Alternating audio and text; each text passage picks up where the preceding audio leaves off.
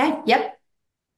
Hi, I'm Susan Raff, and welcome to Real Talk. We are in full swing of the political season. I just got back from New Hampshire for the primary, and we wanted to talk about the primary and what's in store for Republicans going in uh, to uh, not just Super Tuesday and other primaries, but uh, the upcoming November election. And I want to welcome Jayme Stevenson, who was up in New Hampshire. Jayme is a former First Select Woman of Darien. She's also the chairman of a volunteer organization, Women for Nikki. So, yes. with that, thank you for joining us on Real Talk. Thank you for having me, Susan. It's a pleasure to be here. How would you describe the New Hampshire primary? Oh my goodness. It was so exciting to be in a state where there's so much excitement across the country about the outcome of the primary. First in the nation primary, you know, Iowa was a caucus, so this was a primary.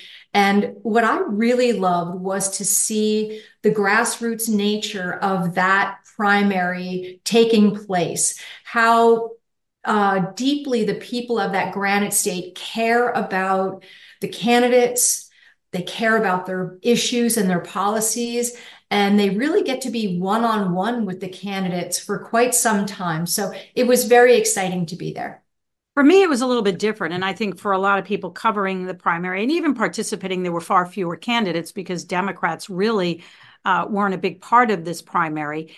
And that is because uh, four years ago, uh, President Biden was uh, not happy with some of the uh, support that he got in New Hampshire and decided to make South Carolina uh, their priority. So Biden was a mm-hmm. write in on the candidate. So this was really about Republicans, although there were some Democratic candidates there, but far fewer than years past. Yes, that's exactly right. So for me, it was very exciting. Uh, you know, my candidate was front and center in that primary. Um, wonderful to see the outpouring from the press there, press from all over the world were in New Hampshire to cover that race. So um, it was it was a pleasure to be there doing my little part. She was front and center, but she did not win. Um, how do you uh, deal with that? Or you know, I mean, the fact that she's still going to stay in the race. But let's be honest, you know, money runs out support, and Donald Trump definitely has uh, a lot of support. Do you how what was your reaction to her uh, you know losing and you know going forward? So actually, she did better than most polls said that she would in New Hampshire. Um, and you know, you just have to look at the speeches that were made uh, at the end of the day when the when the delegates were all counted up. Nikki's rally, you were there, you saw it. it. There was so much positive energy in that room everybody was thrilled to hear that it's not over for her. She's already in South Carolina, boots on the ground, getting ready. It's her home state. Um, this race is not over. When you look at Iowa and you look at New Hampshire, you can really see that essentially only 50% of people voted for Donald Trump. So um, I'm thrilled that she's still in it to win it. She is a very positive, forward thinking candidate. Donald Trump became unhinged during his speech after that, going directly at Nikki, you know, not thanking his supporters. So to me, the contrast is stark. And my money and my support will continue to be behind Nikki Haley all the way through the convention. I agree with you. There was a lot of uh, excitement at Haley's events. I think they, uh, many Republicans, more moderates, are looking for something else other than Donald Trump. Uh, and that was clearly evident at the, uh, you know, the events uh, that we went to. That's 100% true. And, you know, everybody you talk to, nobody wants the matchup. Nobody wants the Biden Trump matchup again. Um, we really need to move on from the, the chaos and the anger that surrounds both of those candidates, not the least of which, you know, their, their age plays into it. Um, you've heard Nikki say it, it's time for a new generational leader. I'm thrilled that she is getting so much support from moderates, um, from uh, conservative Democrats you know, when you look at the country as a whole, um, that's a significant number of people in in that who fall into that category, that moderate middle of the road. Um, and what's really interesting is I heard from so many people yesterday who um, are, you know, maybe unaffiliated, uh, maybe Democrats going out and registering to become Republicans to vote in the Republican primary on April 2nd here in Connecticut. So we welcome all of those people because that's America. That's what America's all about, and they should have a voice too. One of the things that I noticed at uh, events and rallies, and I went to both for Donald Trump and uh, Nikki Haley, you saw a lot more women uh, at the Haley events and younger voters. So they seem to be those looking for a different candidate. But can women, and I'd like you to talk about Women for Nikki, you're mm-hmm. the chairman of that. As I understand, it's in all 50 states. Uh, is that enough uh, to bring Nikki to uh, a victory in November? I think it's incredibly powerful. Um, you cannot underestimate women across this country. You know, we make the decisions for our families. Um, we have influence in our social circles. Uh, so I think um, tapping into the power of the women's base across the country, to me, it's not identity politics.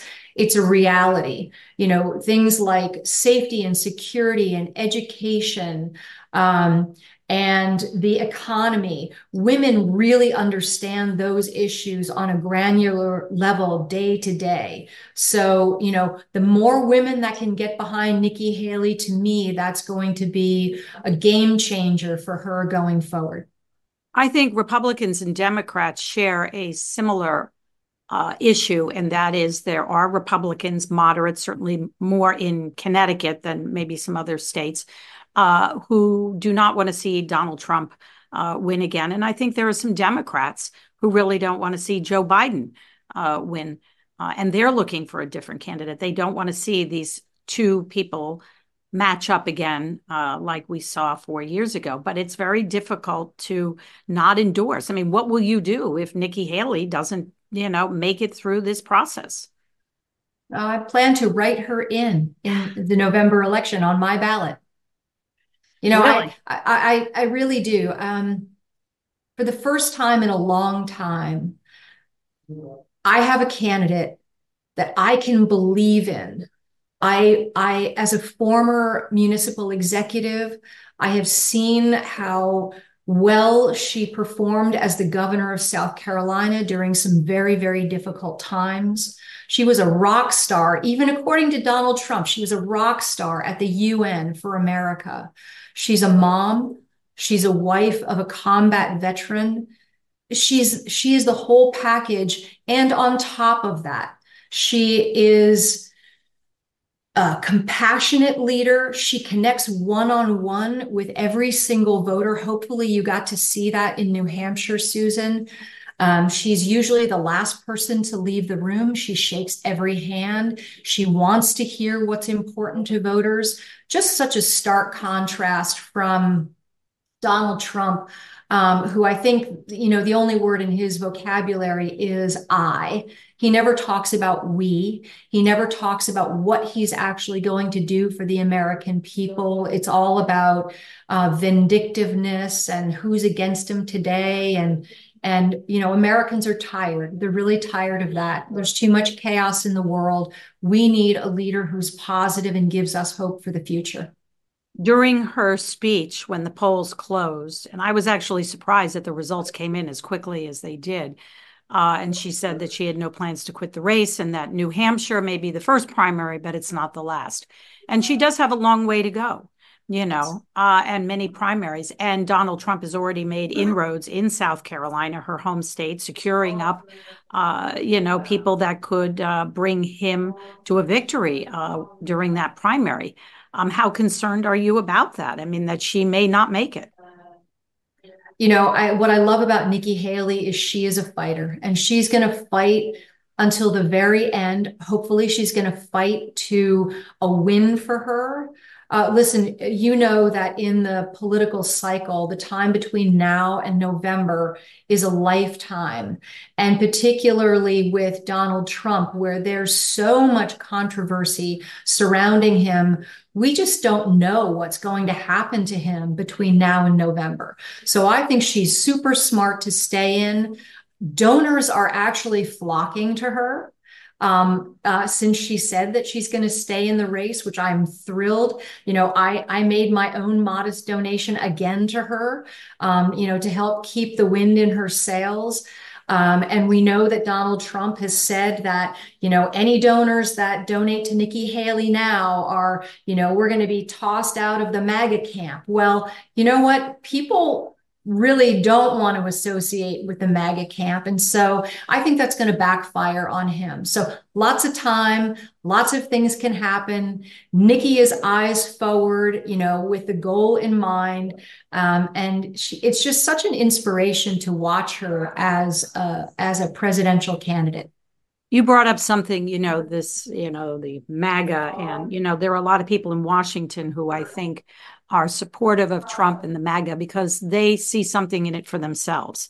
Do you think there are closet, uh, you know, supporters in the sense that maybe when it comes to the election and when it comes to voting, they're going to vote their conscience, uh, but they may not be able to say that publicly?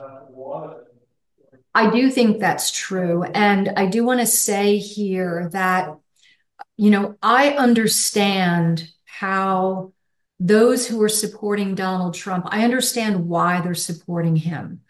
Um, they, they're afraid. there's so much going on. There's so much chaos. Life has become really difficult and dangerous for people across our country.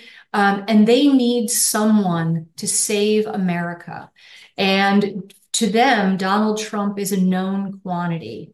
But I would say that Nikki Haley has more of what it's going to take to actually build the kind of consensus that you need to make that substantive substantive change uh, in policies to bring us back to a time of safety, security, and prosperity. So I hope that they will give her a chance. I hope that they will get to know her and realize that she is a much better choice uh, and polls show it a much better choice to beat Joe Biden in November. Connecticut's primary is earlier this year. Uh, mm-hmm. They've moved it up. I think it's April 2nd. Am I correct? Correct. Okay. Um, and Connecticut hasn't really been a big player in the primary process. We're a smaller state and we had it a little bit later. Do you think that moving it up will have any impact on the state and the candidates? You know, I'm not sure about that. You have to remember that on March 5th, we have Super Tuesday you know, which is, I think, 16 states, including California and Texas. There's about, you know, 870 delegates up for grabs on that one day. So um, I, I, would have loved to have seen the Connecticut primary date moved forward even further, maybe become part of Super Tuesday. So, you know, I, I imagine that the, the picture will become much more clear after March 5th.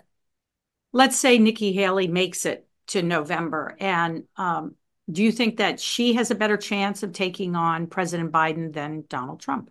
Oh, there's no question. Every poll shows that she polls uh, double digits ahead of Joe Biden in the November election. And I think that she will garner even more support uh, amongst moderate Democrats between now and then. And before I let you go, what other work uh, are you planning to do to get uh, the word out about your candidate, Nikki Haley? Well, I think the first thing that we have to do is get the message out about how much time we have left for those that might want to register to be a Republican and vote in the Republican primary.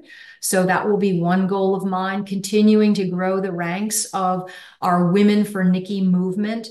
Maybe you got to see it a little bit, but these women are Nikki's grassroots team across the country and how fantastic it was that so many women from you know, who weren't from New Hampshire came into New Hampshire to do that hard work, door knock, phone calls, you know, go to every retail stop to be, you know, right there with Nikki and Governor Sununu. So we're just going to keep growing our ranks. Um, we're going to encourage people to donate to Nikki Haley. Um, she's doing great. I know she's got a couple big fundraisers coming up in the next few weeks, which are very exciting. Um, and we're going to keep that positive spirit going because America needs um, somebody like Nikki Haley. We need hope. We need positivity. We need her skill and her focus. Um, so I'm I'm really happy to continue the mission. And I think the focus clearly and not new by any stretch of the imagination is to gain support from independents, unaffiliated voters. And that's what was so different in New Hampshire. Unaffiliated uh, or independents and undeclared voters. In fact, at a polling place that we were at, uh, so you know, Republicans or Democrats, or, you know, or unaff- they, they uh, Democrats obviously can't vote, but if you're an independent, you can vote in the Republican primary, and then there's a line where you can switch back. Connecticut has talked about having an open primary for a very long time. Uh, that really hasn't happened, but independents are the largest voting bloc in Connecticut. Uh, so I would imagine that they have some tough decisions to make. Absolutely. You know, uh, we all across the country need to embrace the idea that um, unaffiliated voters deserve to have a voice in these primaries. I hope Connecticut will reconsider open primaries so that everybody's voice can be heard. Jayme Stevenson, thank you so much. It was wonderful seeing you up in New Hampshire. There were other uh, Connecticut voters up there too, campaigning. Yes. Uh, so it was good to see you all there, and I hope you'll join us back again on Real Talk.